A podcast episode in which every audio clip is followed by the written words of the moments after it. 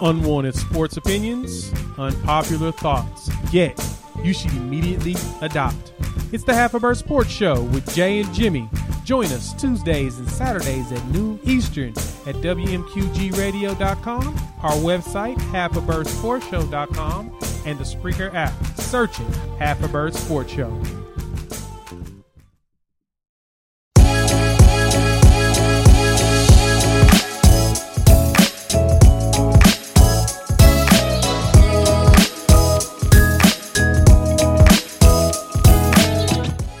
On, people? My name is Eric, and welcome back to the show where I give you a week by week look at my experience with my wife's pregnancy. This is week 37, and our baby boy is the size of a romaine heart, which is another reminder that I don't know vegetables very well. Since I last talked to you, everything was as it should be at the doctor. Uh, first of all, Camille does not have strep B and won't have to have an IV during delivery which is great news because, like I said last week, that was something that she was really worried about. We also learned that Camille's cervix is 60% effaced, meaning that it has started to thin out. We needed to get to 100, and she is 1.5 centimeters dilated, which is good progress, but we need that to get to 10 before the baby can actually come. Um, as far as the effacement of her cervix, that just means that um, it has to soften and thin out. Last week it was completely closed but softening. He didn't actually give a percentage. Uh, this week it was 60% effaced and it is continuing to thin out, which is good progress. It does not, however, mean that the baby boy is coming early. Um, he could come early, but it's not necessarily a fact that he will. Um, and speaking to that, uh, Camille's doctor, her um, actual OBGYN, is part of a group of doctors. I think there are like four or five of them. And the way that the uh, the group works is throughout these pregnancy visits, whenever we have an appointment, we see a different doctor. So throughout all of these visits that we've had throughout the entire pregnancy, we've met all of the different doctors within this group. And the idea is that whenever it's time for delivery, that Camille's actual OBGYN may not be the one that's on call at that time. It may be another one of the doctors in this group. But since we know all of the doctors in this group, we'll be ready uh, whenever delivery comes because we actually know who the doctor is. The one that we saw this week is the only one of the group that has expressed concern about the size of the baby boy. And that's kind of strange. But at, at this particular visit, she mentioned that she may want to start helping things along, meaning like induction of pregnancy, if we get to 39 weeks and labor hasn't started and Camille is absolutely not here for that.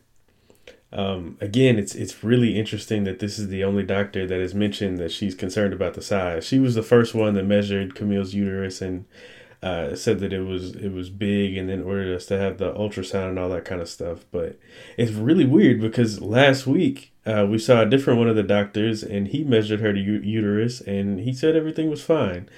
And I don't know. I, I guess it's it's another one of those things that um I mean, they call it a practice for a reason. Like it's not an exact science all the time, especially when you're dealing with pregnancy because every pregnancy is different. Um, and according to Camille, like sometimes the these estimates on how big the, the the baby actually is is wildly different from how big the baby is, how big or small the baby is when he or she is actually delivered. So we don't really know what to make of that. Um, we are doing or she is doing some some natural things like eating some different foods and taking these supplements and all this kind of stuff to see if she can help things along naturally.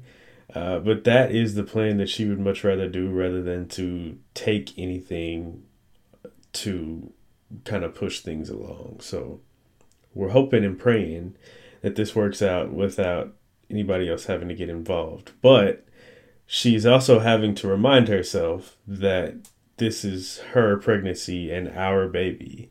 And the doctor, whoever he or she may be, may have suggestions, but it's ultimately our decision on what we want to do, what she wants to do specifically with her body, and what we want to do with our baby. So, on a completely other note, earlier this week, Camille said she had something gross to show me. And then she sent me a picture of her mucus plug. So, four points that I have about the mucus plug. The first one is yuck. The second one um, is like the the purpose of the mucus plug is that it sits in, sits in the cervix throughout pregnancy and it sits there to prevent bacteria from getting through the cervix and into the uterus where the baby is right um, third when the cervix begins to become effaced and dilated the mucus plug is discharged through the vagina and fourth yuck like she she literally sent me this picture of like this line of snot on a napkin and yuck. But I, I mean, it's it's a good thing because it means that we're getting close. But again, there's still no way to know if he's gonna come early or not. And speaking of him like being born and delivered, like despite all these signs of good progressions, this or er, progression, despite every time we go in, every time we go to the doctor, he has a strong heartbeat, and his daily movements Camille let me know that she still has a fear of having a stillbirth. And I share that fear too. And we had a good discussion about it.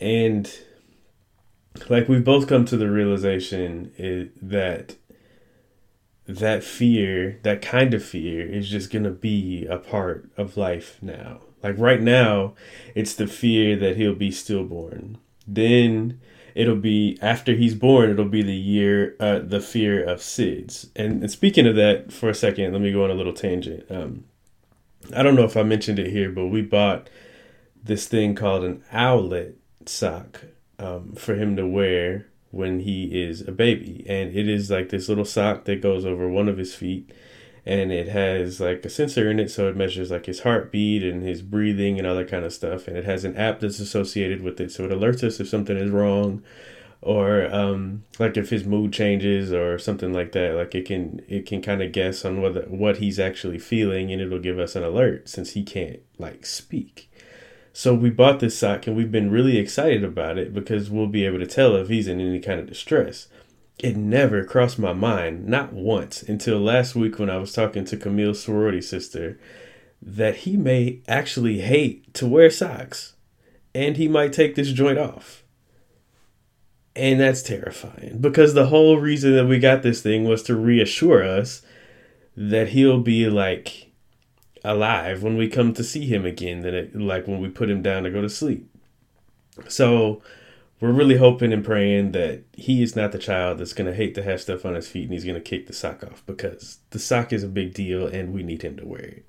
Uh, but I digress. Back to the point. So after the fear of SIDS, it'll be the fear that he chokes on something or he gets hurt while he's playing. And the point is that for the rest of his life and the rest of our lives, we'll always be worried about his well being. It's just another way that life has changed for us since we learned this news back in December, like life will never be the same again. Like there isn't ever going to be a time when we can or will completely relax when it comes to his health and well-being. And that's crazy. Like it it's it's hard for it to register in my mind that everything is changing, but I can see that everything is changing. And speaking of changes, I mentioned last week that we had a conversation that I had a conversation with a guy who went to school with Camille and married one of her line sisters in that conversation, um, he said that he mentioned feeling everything in the beginning stages of pregnancy that I felt that led me to start this podcast. So I'm not crazy. He also mentioned that after their son was born, he started to feel jealous of his son, uh, which is something that I kind of considered, uh, but he kind of brought it back to my mind. And he and he said he and his wife had always been his, their relationship had always been theirs and only theirs. And now there was this third person involved who demanded more of his wife's time than he did.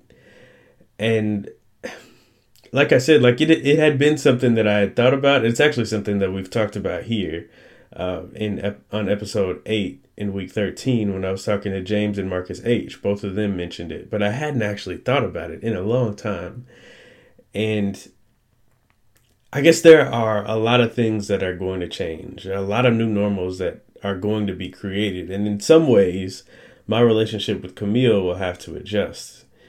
And it's it's kind of strange that in, in all the hustle and bustle of getting ready to welcome our son into the world, we we're just gonna have to remember to be patient with each other. Because all three of us are gonna be trying to make major adjustments and trying to find our new normal. And uh, like that that jealousy that I'm sure that I'm gonna feel I'm just gonna have to to deal with it and eat it and realize that this little person is helpless. Like he's looking to my wife to keep him alive for the first however well for however long that he's being breastfed at least.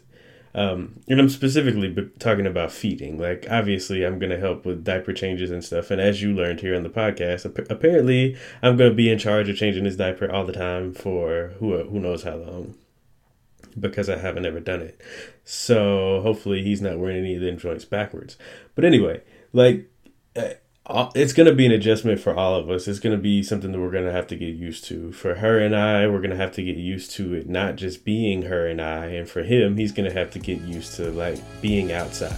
You know what I'm saying? Like being outside the uterus. Like it's all kind of stuff out here. There's weather, there's air, there's trees, there's pollen.